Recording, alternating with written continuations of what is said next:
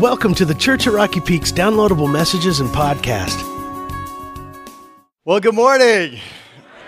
Good to see you, uh, especially those of you who are normally here at 9. Uh, yes, I see you out there. I want to welcome those of you who came to our 10 o'clock service today and stayed for the 11. Right? So. Hey, it's good to be with you. My name's Mike, and I'm the lead pastor here at the church at Rocky Peak. And if this is your very first time, uh, we do want to welcome you. We're just really glad you're here. And we're going to go into our time of teaching right now. So, inside your, your uh, program is a message note sheet we use for every week during that time. And so, uh, if you're, you're new, you may not know that. You want to pull that out, and, uh, and we're going to jump on in. So, you guys all ready to go? All right, let's pray. God, thank you for uh, a new day, a fresh start, a new series. It's always exciting to, to launch into a new series, to see what you have for us uh, in our lives as a church as we, we kind of launch into the future. And, and, so, God, we pray that you come and meet us today and, and, talk about this, this relationship between power and pain in the life of uh, Christ's follower and, and how your power is almost best revealed, often revealed even in the midst of pain. And so we pray you teach us and, and disciple us and lead us today as we uh, pursue you together. We pray that in your name. Amen. So, how many of you have ever gone through a hard time in your life? Just anyone?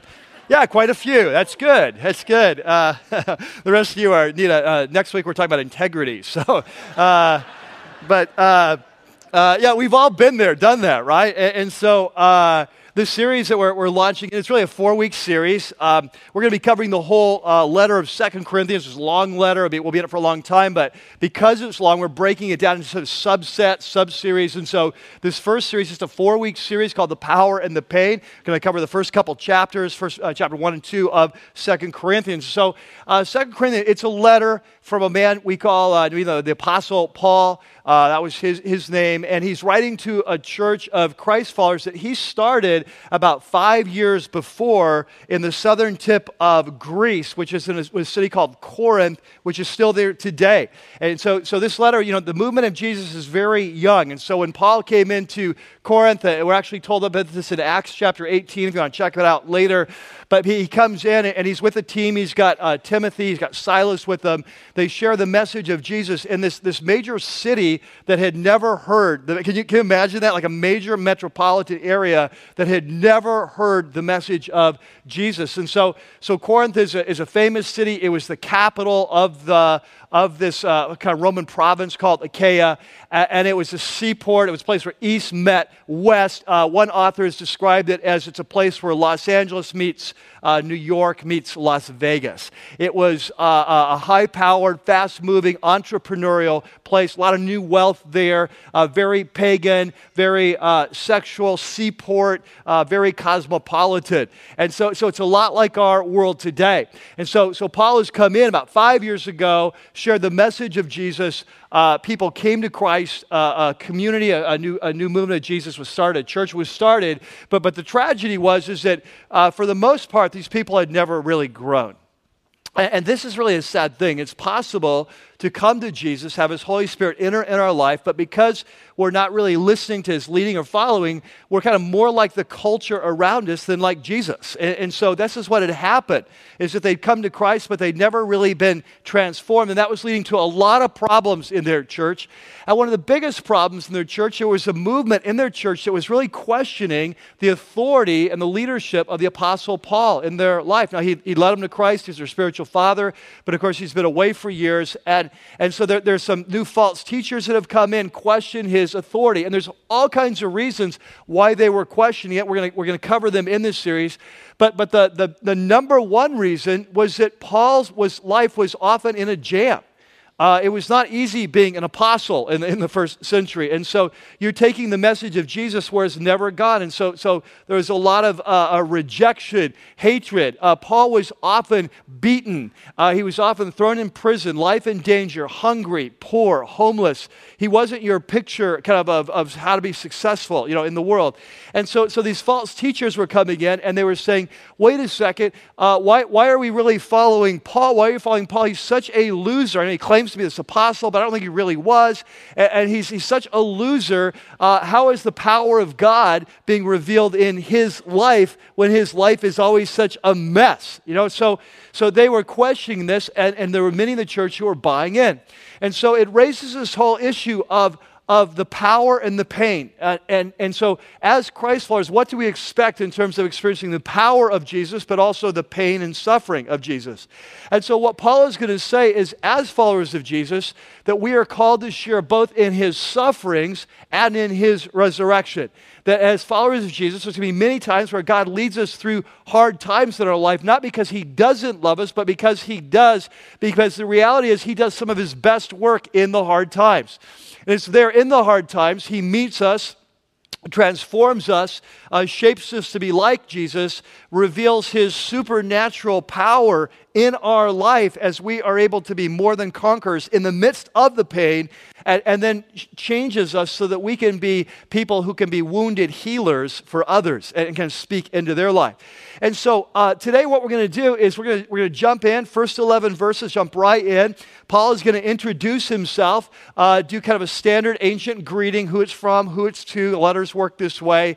Uh, give them a kind of a, a word of greeting, and then he's going to jump into this issue of pain in his life and why, as an apostle, uh, Jesus allows him to go through so much pain in his life. But of course, along the way, we're going to learn some lessons about the way pain and, and, uh, and, and, power work in our lives. And so, if you have your Bibles, turn with me to uh, 2 Corinthians chapter 1. If you don't have your Bible, just look on with someone who does. I'm sure I'd be happy to share that with you. And so uh, we're going to pick it up, chapter 1 and verse 1. Sounds like you're all there or you're all asleep, but I, am assuming you're all there. Uh, so here we go. So Paul, he's an apostle of Jesus Christ. Now, what comes next? He's apostle of Jesus Christ. What by what? By, by the will of God. Good, you are there. Uh, and and so um, I was just checking. Um, and, and so that's going to be important in a minute. And he says it's from Timothy, our brother. Remember when Paul came into Corinth five years before, started this church, Timothy was with him. They, they knew Timothy. And so he says, from Timothy, our brothers, to the church of God in Corinth, and it's together with all the saints throughout Achaia. Uh, saints just means Christ follower, and, and, Achaia was the larger region, what we would call Greece today. So Corinth was the capital city of the Roman province of Achaia. Okay, so so so it starts off typical ancient letter, who it's from, who it's to. But I want to point out a couple of things. Notice first of all that Paul de- describes himself as an apostle of Jesus Christ uh, by the will of God. And that's very important because that's the big issue in this letter. Are you really an apostle or not? And so, right at the beginning, kind of a warning shot over the bow I'm an apostle by the will of God. He's chosen me for that. Uh, and then, he, and then notice it's to the church of Corinth, that, like I said, this major metropolitan area, seaport, a place where east meets west, where these people had come to Christ about five years before. And so now he launches into his greeting and he says, Grace and peace to you from God our Father and the Lord Jesus Christ. Now, if you've been a follower of Jesus for any length of time, you've probably noticed this that Paul often starts his letter grace and peace, right? And, and so these are like spiritual code words for the Apostle Paul, that they pack a punch. Uh, grace refers to that as followers of Jesus, the reason we have relationship with God is all because of His grace, isn't it? It's not because of us. It's not because of our performance. It's not because. It's all because of His grace, His love we didn't deserve through the cross of Christ. And so He often starts with grace, and then peace talks about this new relationship we have with God as His sons and daughters. The war is over. We're no longer God's enemies. Through the cross of Christ, we've been reconciled, brought back to God, and so now there is peace with God. And so these words, grace and peace, are, are not just a greeting, they're powerful statements of who we are as Christ's followers. And it's, it's why he starts his letters this way. And now he's going to jump into this issue. Remember, the issue is, Paul, if you're truly an apostle, if the power of Jesus resides on your life, if God has called you an apostle, then why is your life such a mess? And recently, he had just gone through a, a near death experience chances are they'd heard about this. We're going to get to it in verse 8. But, but so he's going to launch in, and I'm sure his, his enemies are, are saying, Look, there he goes again. You know, he's just such a loser. And so Paul's going to launch into this issue uh, of why he suffers as an apostle. And of course, it has implications for why we suffer as Christ's followers. So here we go. So praise be to the God and Father of our Lord Jesus Christ. He's the Father of what? compassion. Okay, say it again. He's the father of what? Com- compassion. So, so, in other words, that what we're going to find in this series is that what God doesn't promise for us as Christ followers is that we're never going to go through hard times. He, he doesn't promise that. What he promises is that he's going to meet us in the midst of those, transform us, use us, reveal himself, and reveal his power in our life in the midst of the hard times. That we will experience God and his true love and compassion for us, not by avoiding all pain, but by experiencing God in the midst of the pain. Does that make sense? So he's the father of compassion, and he is uh, the God of all comfort. And he says he comforts us, and of course, he's talking about us as apostles now. He, that's the topic. He, he comforts us in our troubles so that we, in turn, can comfort those in any trouble with the comfort we ourselves have received from God. And so, so one of the lessons we're going to learn today is that one of the reasons that God allows us to go through hard times is to shape us and change us and prepare us so we can speak with power and authenticity into the lives of others who are going through hard times and to bring them hope in the midst of their hardship. He says, verse 5 For just as the sufferings of Christ flow over, and in the Greek it would be better translated overflow. He's talking about how many there are. Just as the sufferings of Christ flow over into our lives, so through Christ also our comfort overflows. So catch this. We're going to chase this down in 2 Corinthians chapter 4, chapter 6, chapter 11, that Paul is going to talk about the amazing sufferings that he goes through as an apostle.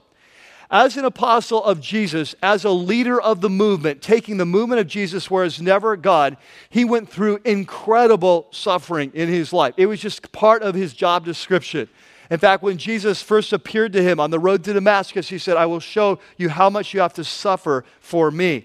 And, and so later on, we get to chapter 11, we're going to see this long list. You know, he was shipwrecked three times, he was uh, lost at sea night, uh, night and day out in the ocean for 24 hours. He was whipped five times by the Jewish authorities, he was beaten multiple times with rods by the, the Roman authorities. He was spent years in prison. His life was constantly in danger. He was poor, he was hungry, he was sleepless. His life was a life of suffering, all right? So, what he says in verse 5 is For just as the sufferings of Christ overflow in our lives, so also through Christ our comfort overflows. So, in other words, that he says, as a leader, uh, God's called me to suffer on behalf of his church and this movement on your behalf. And he says, but here's the good news the suffering is amazing, but the, the comfort of God is more amazing.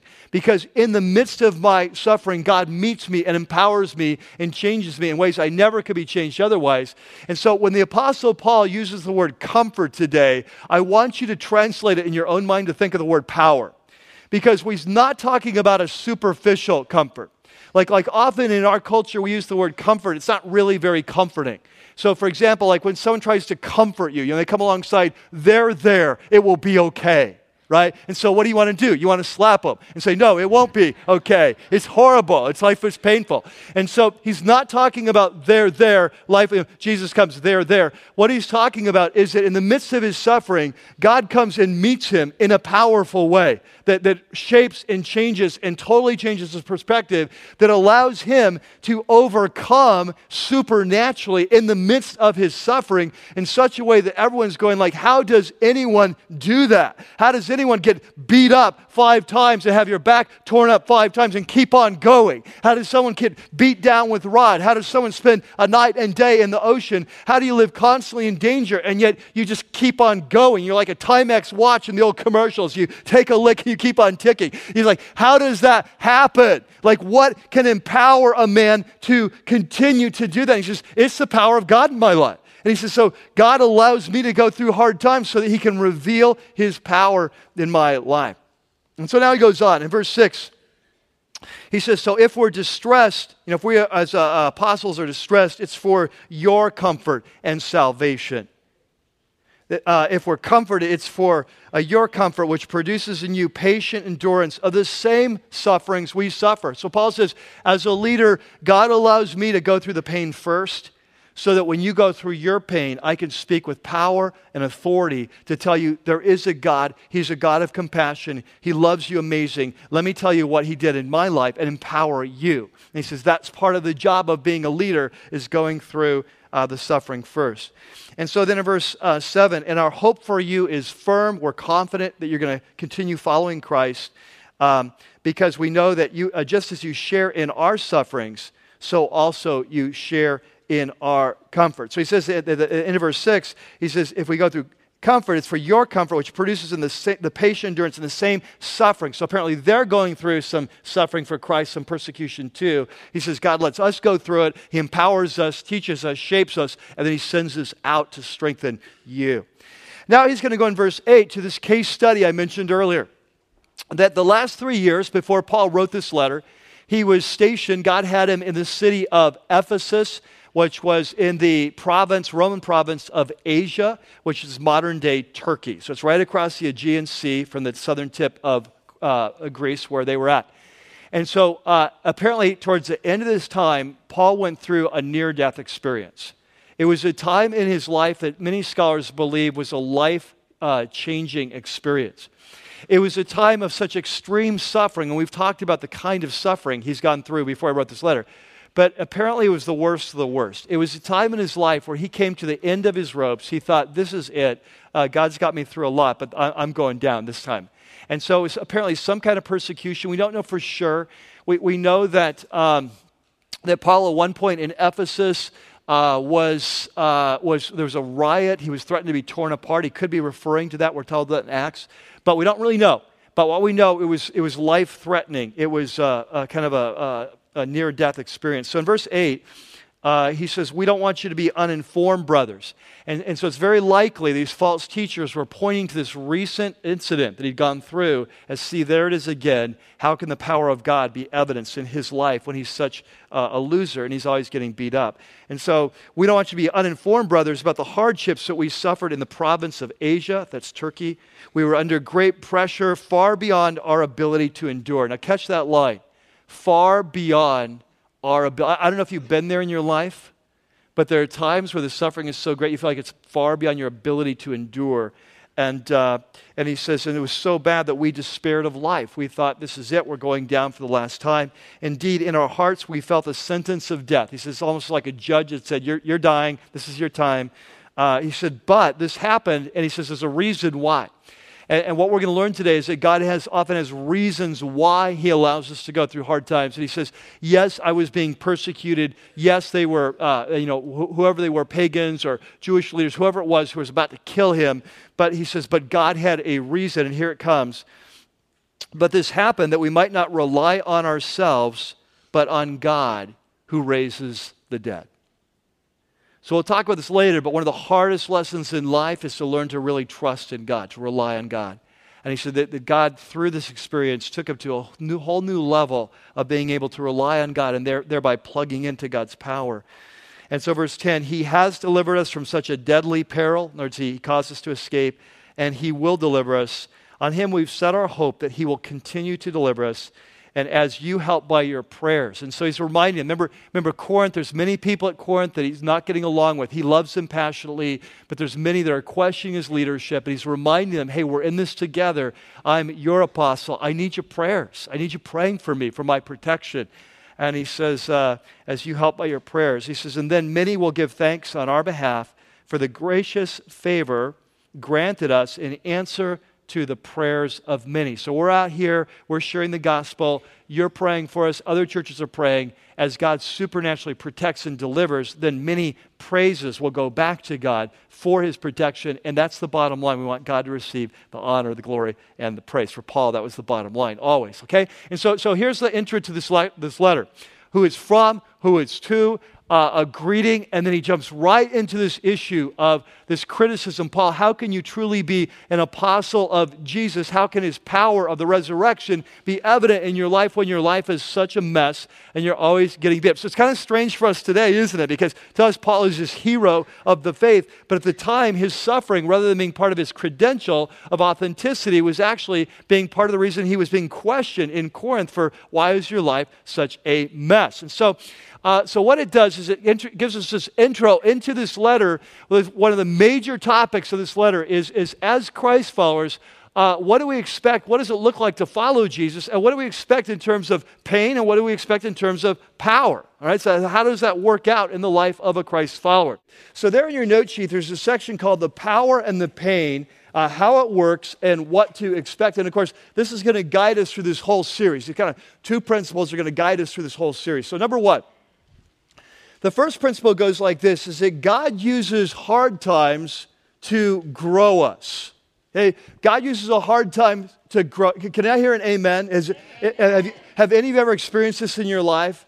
Right? Like, like no one wants to go through hard times, right? Anyone want to sign up here for hard times today? We got, we got some sign up in the back. Just, you know, sign up and you'll be the chosen ones of Rocky Peak. No, like, like no one wants to go through hard times, but have you ever noticed this as you look back on your life, the, the way that God has often shaped you, uh, grown you the most is through hard times, right? Like I, I remember uh, I had a close friend of mine, he's still a close friend, that about 20 years together, we were in a small group, we were in a life group, and there were a series of things broke out in his life. But uh, the end result of it was his wife decided to leave him. He, he didn't want it to happen. It led to a very painful divorce. And it was a devastating time in his life. And, and yet, because of that pain, uh, it, it kind of drew him. Uh, he was forced to seek God. Like, like pain has a way of focusing us on what's most important, right? And during pain,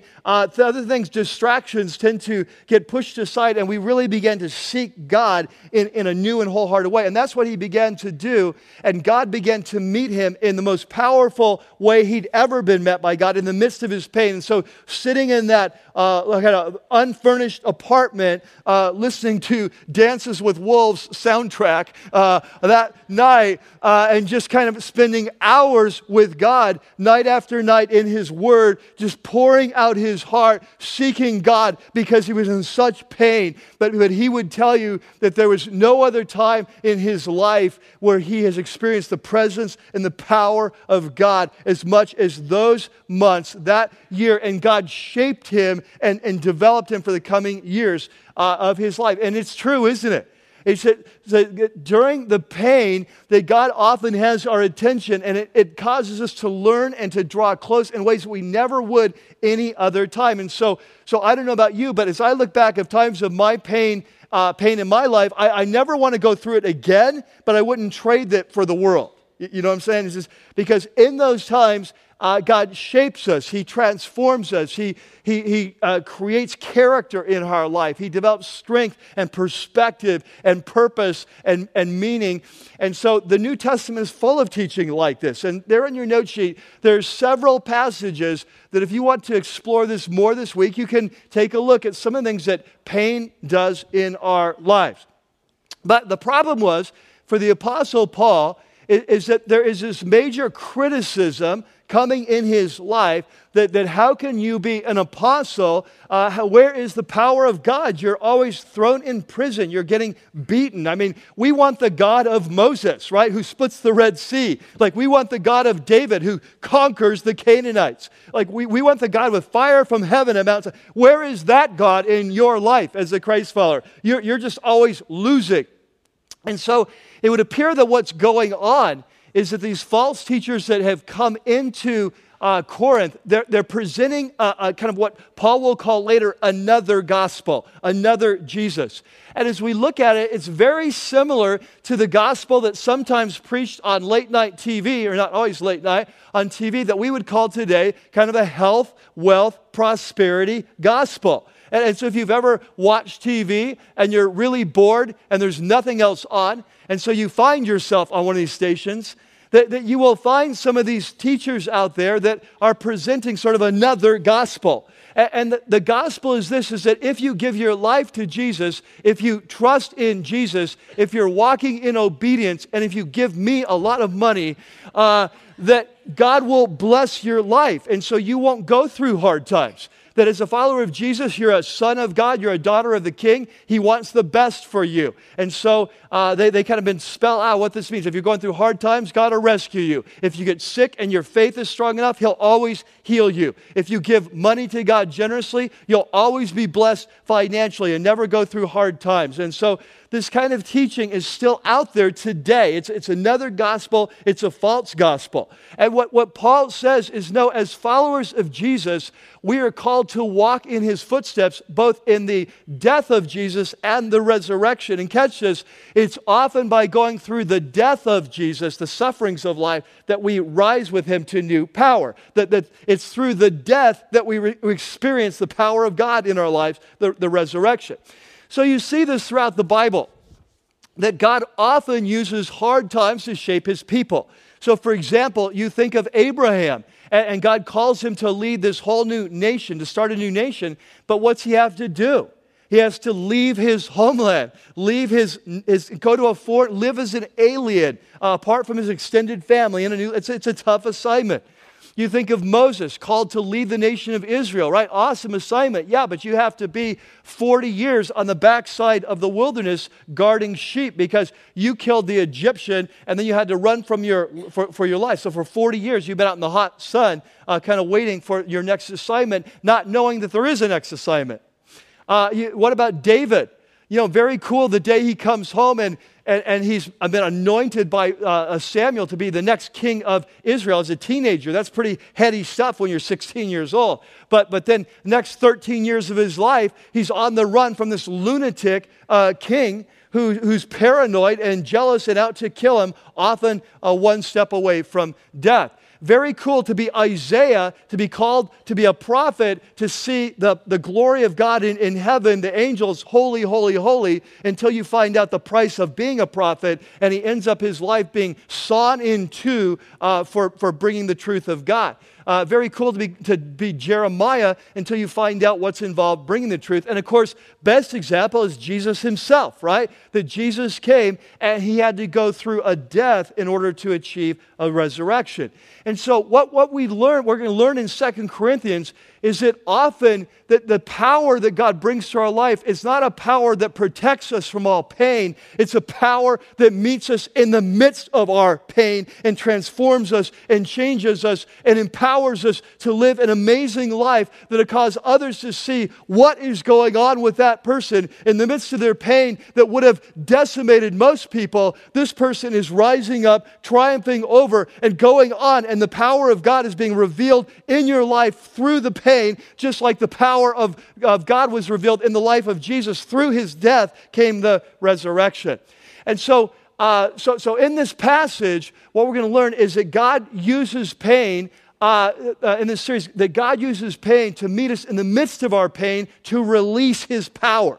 Okay? So the, the power is not to prevent us from going through pain, the power is released through the pain. Does, does this make sense? It's there that God does his best work in our life and reveals who he is through our life. So let me give you a couple examples. I want to give you a couple examples of two of the very most important lessons in life for a Christ follower that often we learn through pain. So if you were to come to me and say, Mike, what are like two of the very most important lessons that as a follower of Jesus I need to learn in order to walk with God well, to please Him, and to be used by Him and experience God's plan for my life, there's, there's two lessons that come to my mind. I'm going to call them, you might want to jot these down. The first one is the lesson of absolute surrender. And the second lesson is the lesson of total reliance. Okay, two of the most important lessons for you to learn if you're going to walk well with God and please Him and be used by Him, experience the life, that you have to learn the lesson of absolute surrender and you have to learn the lesson of total reliance. And here's what I'm saying it's often in times of suffering is the very best way to learn these lessons. And so we're going to take one example from the life of Jesus one example from the life of Paul that's in this passage, and I'm going to flesh this out. So let's talk about this lesson of absolute surrender. Catch this if you're going to walk well with God, if God is going to have his way in your life, there has to be a process we go through where we surrender our will to his will. We have to learn this lesson of obedience. And often it's hard to learn that in the good times. Often the way we learn that is by surrendering to his will when it's painful. You see, it's really, it's impossible to learn how to obey really during good times because what you want and what God wants is the same. But when God leads you into a situation where it is painful to obey Him, now is where you learn this lesson. And you learn to surrender your will to His will. And when that happens, it's like the, the bones, like the broken bones of your soul are set back into what they were supposed to be. So, so now you're living for Him, and this new power then comes into your life. And so we see this in the life of Jesus. You know, Jesus, obviously, as the Son of God, was perfect right? But he had to grow like the rest of us. He had to grow in his maturity as a human being. And so, what we're going to learn is that Jesus had to learn this lesson of absolute surrender. And the way he learned it was through the cross, through the suffering. And so, you remember uh, the story of, of Gethsemane and how he's there the night he's arrested. And he knows this incredible suffering that's coming. And what does he say? God, if there's any other way, I would like out of this, right? And he asks God three times. But, but he says, but in the end, he says this, this famous line of he says, but not my will, but yours be done. And so what does he do? He says, but if this is your call in my life, this suffering, then I'm going to surrender to that suffering. And, and what I want you to catch is this was a pivotal moment in Jesus' life that allowed him to go on and become who he is to us, uh, the one who's the author of our salvation. Apart from that surrender, that absolute surrender, he would not be able to grant us salvation today. And so in the book of Hebrews, here's the way the writer puts it. He says, although he was a son, talking about Jesus, he, he learned what? Okay, let's say it. He learned obedience. Catch this. Obedience is something you have to learn. Right? And especially for us as fallen people, like we, we don't, it doesn't come naturally to us. What comes naturally is disobedience. Right? Rebellion. Uh, God, forget you. That's what comes of it. So, so if we're going to be realigned with God so his power can flow in our life, our lives be transformed, that we are used to be an influence and a power for him in the world, there has to be a realignment. This broken bone called obedience has to be reset. All right? And so, so it goes on. He learned obedience from what he what? Suffered. Right? He learned it from what he suffered. And once he was made perfect or complete, he became the source of eternal salvation for all who what? Obey, obey him. In other words, he can't teach us to obey until he learns to obey. And so, so he'd obeyed his father all his life, but now becomes the, the final test, and and it comes under suffering. So, so catch this. When you go through times of suffering in your life, there are basically two choices you have you can either trust in God and say, God, I don't understand why this suffering is happening, and it's incredibly painful, but I trust that you are the Father of compassion, and I, trust that you do love me. It's been demonstrated in the cross of Jesus how much you love me. And so I'm going to trust you in this. And even though I don't understand, I don't understand why my husband left me for another woman. I don't understand why my baby died. I don't understand why I have this disease in my body that's destroying my body. I don't understand why my kids have left Christ and are hooked on drugs. I don't understand why I lost my job and why I had to lose my, my home. And I don't understand this pain, this struggle that I have with kind of uh, this, this pull towards the opposite opposite or the same sex. I just struggle with that. I wish it didn't have that in my life. And it's just such a painful thing. And it's so hard to follow you and to surrender. And I don't understand why I'm suffering like I am. But God, I trust in you. And I will surrender to you and I will accept your plan for my life, and I, I, I, will surrender my will. And can I tell you something? It's there. It's in the suffering that the life of a Christ follower is made. And it's often very difficult to come to a place of, of surrender apart from suffering. That suffering, bring, and, but once we get there, once we get there, it releases the power of God in our life in an unbelievable way. Unbelievable way. That, that when that happens, that when we come to that place where Jesus came, we said, Not my will, but, but your will, power is reason. I'm telling you, let me tell you, the opposite side is equal true. that there are many people when that time of suffering comes, it's like, God, how could you let my baby die? How come you haven't healed me of this sickness? Why are you letting this pain go out of my life? Why did I grow up in that family? Why was I molested, God? Where were you during the and during those times, what happens is we shake our fists and say, I will not trust my life to a God who allows me to suffer like this. Right? And so there is a pivotal decision that suffering forces upon us. And that decision is do we trust in God or do we not trust in God? And it brings us to a place of surrender. And at that place of surrender, just like in Jesus, it releases power for Him to become a source of eternal salvation to us. So in our lives, when we come to that place of surrender, it releases the power of God in our lives to work in us and through us. Amen. Amen. All right. Okay, let's, let's go on. Let's talk about the next. Let's talk, yeah, yeah. It's just uh, let's talk about this next, this next, this next lesson. We talked about the, the lesson of absolute surrender. Let's talk about the lesson of total reliance. Have any of you found in your life that it's hard to trust God? Anyone kind of there? Any of you found kind of like me that who you'd rather trust is yourself? Anyone like that? Yeah, yeah. Like for me, uh, like like people assume because I'm a pastor that faith comes easy. Uh, uh, the wrong assumption. Wrong assumption. Uh, for me, trusting God is really preferably the last thing I'd like to do. I would rather, if, under all circumstances, trust myself, right? Because I have confidence in me that, that I know what my intentions are. It's hard to trust God.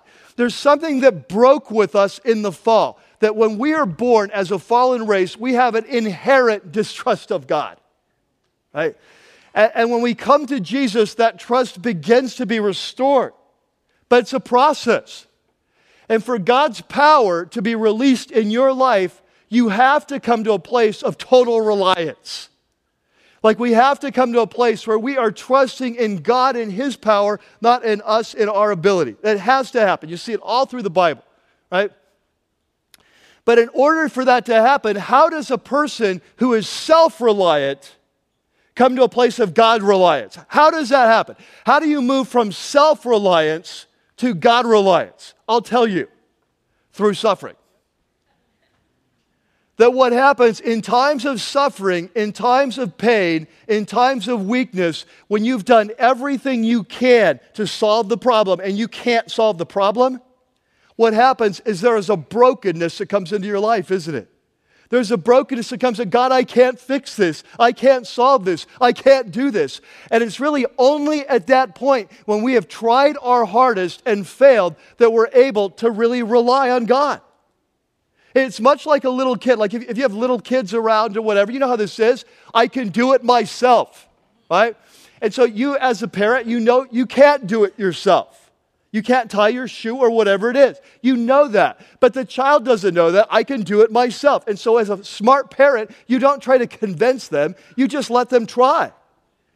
And after about 10 minutes, they're in a heap on the floor crying, I can't do this. Will you help me? Now, how do they learn to rely on God? Oh, the parent, the parent God. right. Uh, isn't that awesome when your kids are young? You are like God. No. Uh, anyway, then they get old and you're like, no, never mind. Uh, no, but, but, but all of a sudden, your, your child says, okay, well, I'll, can you help me? Right? Now, why? Because they have tried as hard as they can and failed. And what happens in our life is during times of suffering, and I don't know if you've been there, I'm sure many of you have. You've been to that point where your pain is so great, you can't go on. You come to the place you say, I, I can't endure this. I can't continue uh, Christ, I can't even follow you. I'm not sure I can handle this pain. I, it's beyond me. I can't solve this. And you've given it everything you have, and you've stretched your faith as much as you can, and you've, you've tried as hard as you can to follow Jesus and be faithful, and you just flat out, you can't do it. And it's as if you're dead. Spiritually, as if you're dead. And Paul says it's when you get to that point that you begin for the first time in your life to be able to truly trust in God who raises the dead. See, I'm not sure we can really trust in God until we've exhausted trust in ourselves. But to exhaust trust in ourselves, it goes, you know how many people come to Christ through hard times? Right? I, I want to ask you a show hand, but how many of you came to Christ? I was talking with a, a young man. I see a hand back there. Amen. I, I, I with a young man last, last week. He's like young 20s, making a, a ton of money. Uh, life was successful. He's in the mortgage industry, right? And, and then the mortgage industry blew up. And through the pain of that was one of the things that brought him here four years ago on Easter Sunday to hear for the first time the message of Jesus. And he began his search, and now he's become a passionate Christ follower. What, why did that happen? Would that have happened without the pain? You see, see, often in our life it takes pain to take us to a place where we're, we're, we're destroyed, where we're laid out, where we can't go on. And it's there we look up, and it's God. It's all we can rely on. And it's there that the power of God comes in, in our life. Uh, I think of my own life. 18 uh, uh, year old kid. And, and, remember, I started following Jesus when I was about two, so it was like 16 years in.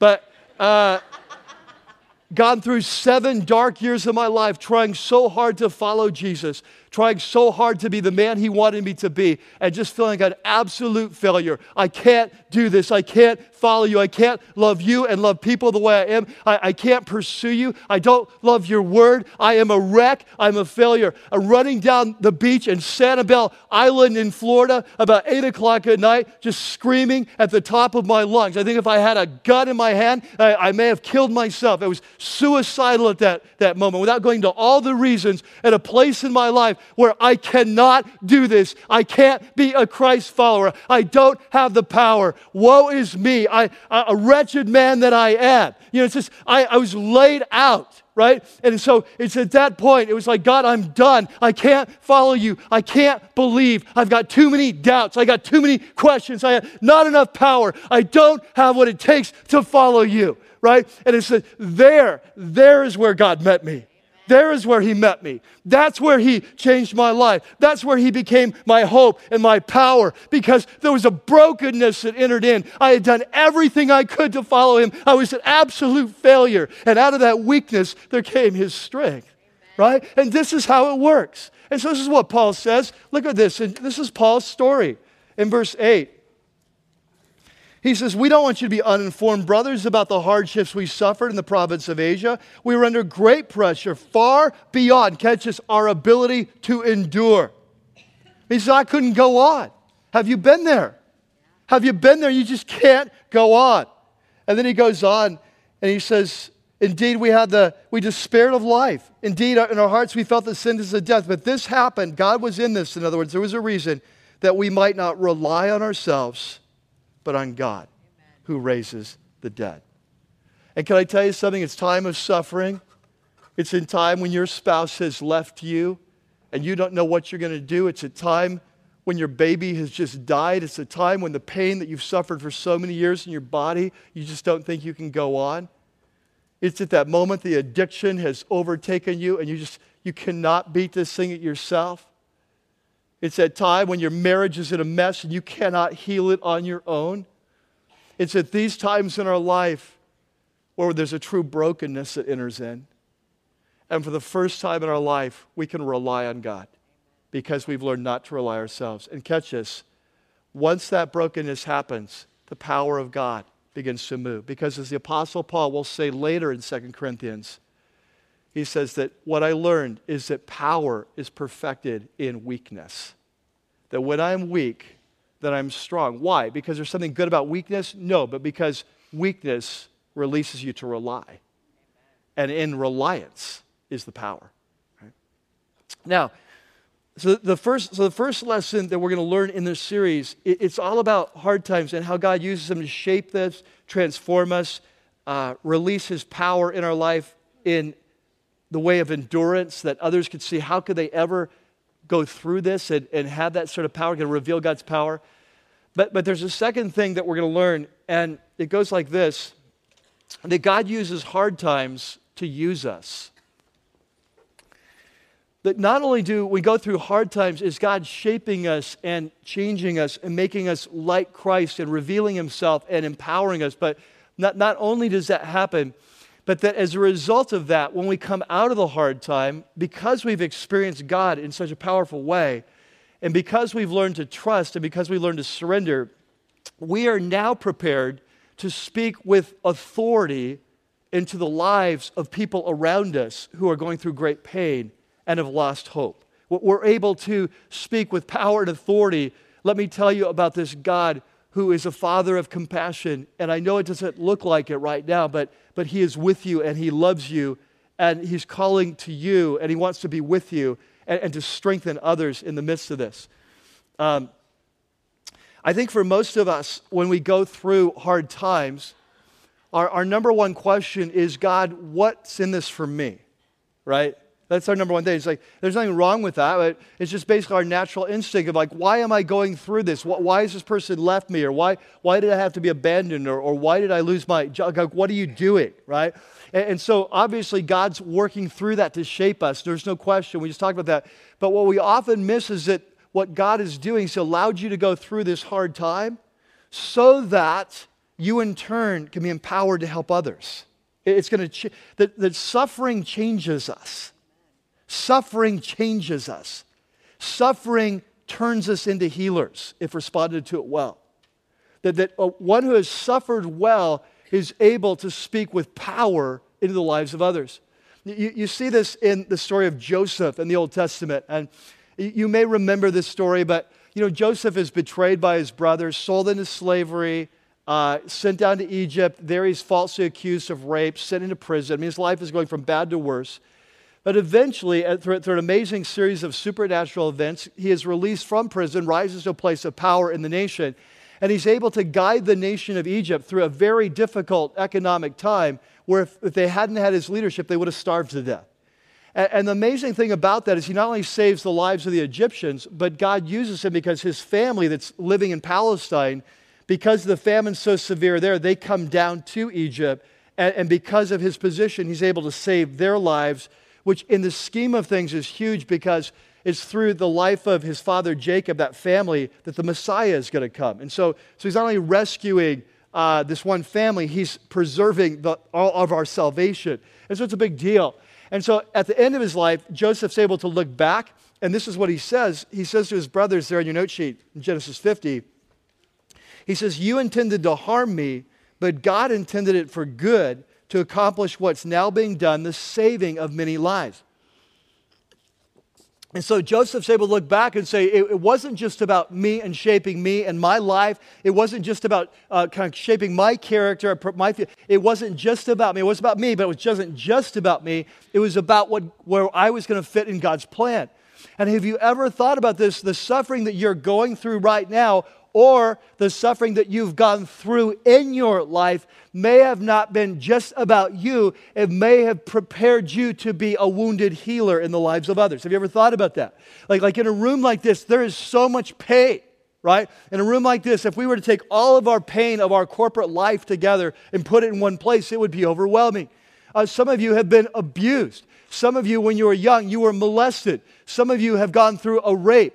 Uh, many of you have gone through uh, abortions. Uh, some of you have gone through abusive parents. Some of you have gone through lives of, of, poverty. Some of you have gone through tremendous sickness. Some of you have lost children uh, before their time. Some of you have gone through tragic accidents, right? We could go on and on. So, sometimes it's, it's through persecution for Christ. Some of you here have, have lost jobs or lost careers or lost because of persecution for Christ, lost family members.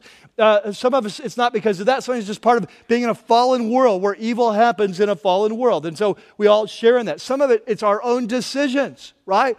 Like, like some of you were left by a spouse for someone else. You didn't want them to leave, and it's just you were betrayed. Others of you were the betrayer right? So, some of us have had tragic things happen to us. Some of us stuck the tragedy into our own veins and, and became addicted. Like the, the, the suffering we go through, sometimes it's, it's put upon us with no choice of ourselves. Sometimes it's because of the choices we made. But here's what I want you to catch is that when you come to, to Jesus, when you become a Christ follower, that God wants to redeem your pain. God wants to redeem your pain. God does not want to waste the pain that you've gone through. And often we have to go back and process with God this pain that we've gone through. And we have to seek Him for understanding of that pain. And we have to experience Him as the Father of compassion. and once we do, And once we meet God in the midst of that pain, and once we experience His life changing power, like Paul did, and we, we experience His comfort, right? Not that there, there, it'll be okay comfort, but the power of God, like Paul experienced, where he thought he was going down and he thought he was going to die, and God rescued him.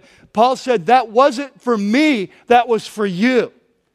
He said, The reason God allowed me to go through that pain, the reason as an apostle He allows me to suffer so severely is so that I can experience Him so severely, so that I can speak with power into your pain, so that when you're going through pain, I can speak with power and authority and credibility that the God of Jesus Christ, the God who sent His Son to die for us, He is the Father of compassion, He is the God of all comfort, and He wants to meet you. I know you're hopeless. I know that you think your life is over. I know you think you can't go on, but there is a God who loves you, and I've experienced it, and I've been there, and I know that God, and that God can be your God, and that God can meet you in the midst of your pain, and He can transform your pain. And I'm here to tell you that Jesus is alive, and He's real, and He wants to be your God.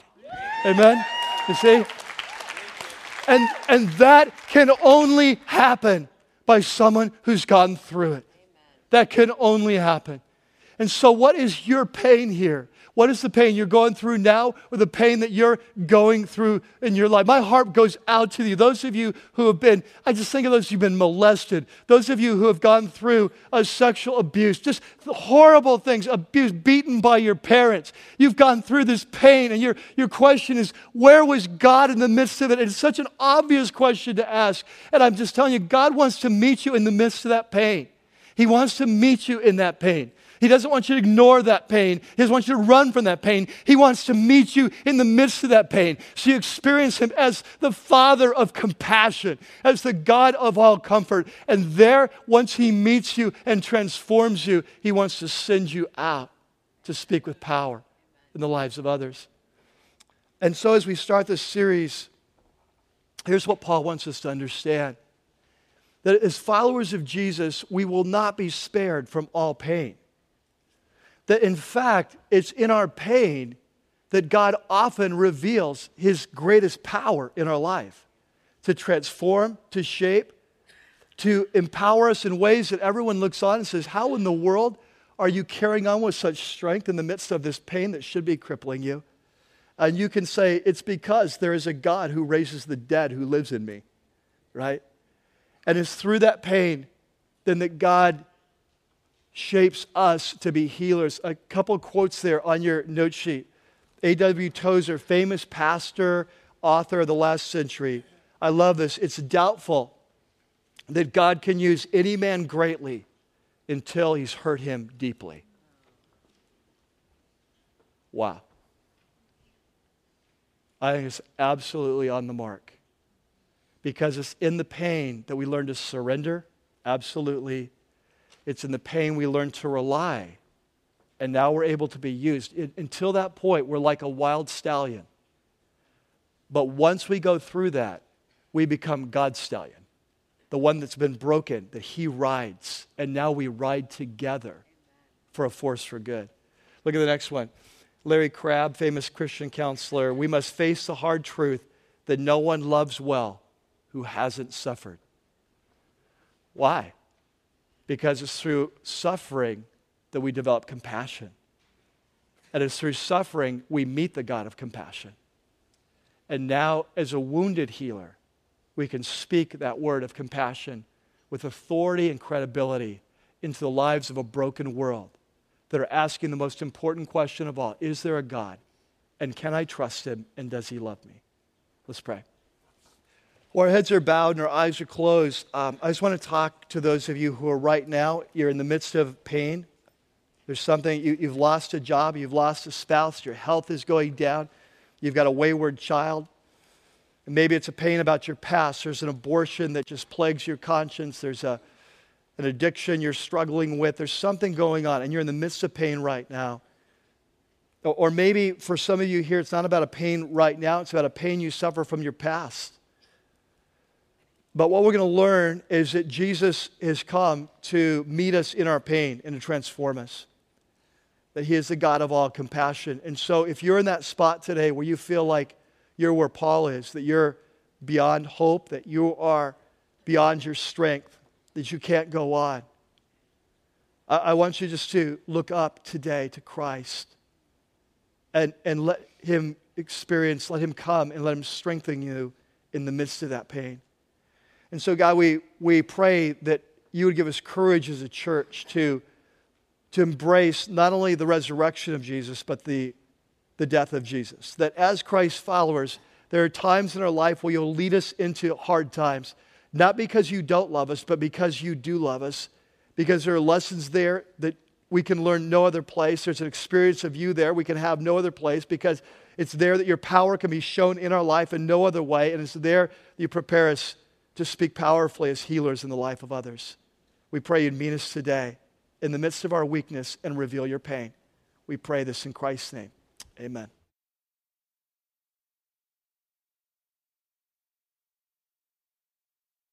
That's the message, isn't it? That he's all you need and that that life will not always be easy. There's no promise made that. In fact, Jesus said, In this world you will have trouble. I guarantee it. He says, But don't be afraid because I have overcome the world. This world doesn't have the last say, right? Uh, you're going to go through hard times, but I will be there. I will strengthen you. I will empower you. I will change you, and then I will use you. Because in Christ we are more than conquerors, which doesn't mean that there's nothing to conquer. It means in the midst of the battle that He raises us up and strengthens by the time it's all said and done. Couple of things um, as we bring this service to a close. At the end uh, of every service, we always have a prayer ministry at the back of our church called the Prayer Corner. It's back to my left. Back there's a sign. If you ever need prayer after service, always there. Secondly, next week, I hope you can be with us. Um, next week, topic on the table is integrity. Um, the Apostle Paul was being criticized from every different angle you can imagine in Corinth. One of the angles was, was that you can't really trust him. He's duplicitous. He's, uh, he, he's a man that has mixed motives, ulterior motives, and so you can't really trust what he says. You can't trust what he, he's about. And so it raises this topic of integrity. And what Paul is going to say is, as followers of Jesus, there is no more important quality in our life than integrity because integrity is what allows trust to happen in relationship. Without integrity, there's no trust. And so, what he's going to say is God is the ultimate promise keeper. He's the one who always says what he means, means what he says. And so, as his followers, it's imperative of us that we would be people of integrity, that, that tell the truth, that keep our commitments, and that live out our values in, in an authentic way. And, and so I hope you can be next week uh, with us because we're going to talk about integrity in the hard times. Because that's when integrity is really tested, right? Integrity is easy when there's no cost. It's, it's when it costs us to tell the truth. It's when it costs us to keep a commitment. It's when it costs us to live out our values. That's when we find out how much integrity we really have. And it's so critical for us as Christ followers to be like our Father in heaven, to be men and women of integrity. And so I hope you can join us next week as we, we pursue that together. Until then, uh, may the God, the Father of our Lord Jesus Christ, the God of all compassion, the Father of all compassion, the God of all comfort, may He be your God this week, and may He empower you in the midst of your hard times, at whatever you're going through right now. Not necessarily that He would protect you from the hard times, because we see how He uses them, but that He would empower you in the midst, and that He would teach you to surrender, He would teach you to rely, and then once you encounter Him as your God, they would send you out to bring healing in the lives of others. Amen? Amen. God bless you guys. Love you. See you next weekend. Well, that's going to do it for this week's message. We hope you've enjoyed it as much as we have putting it together. Please visit us at rockypeak.org where you can download more messages or have your questions answered. Remember, you can subscribe to our weekly podcast for free by searching for the Church at Rocky Peak from within the music store in your iTunes software. For lead pastor Mike Yearley and everybody up here at the Peak, thanks for listening.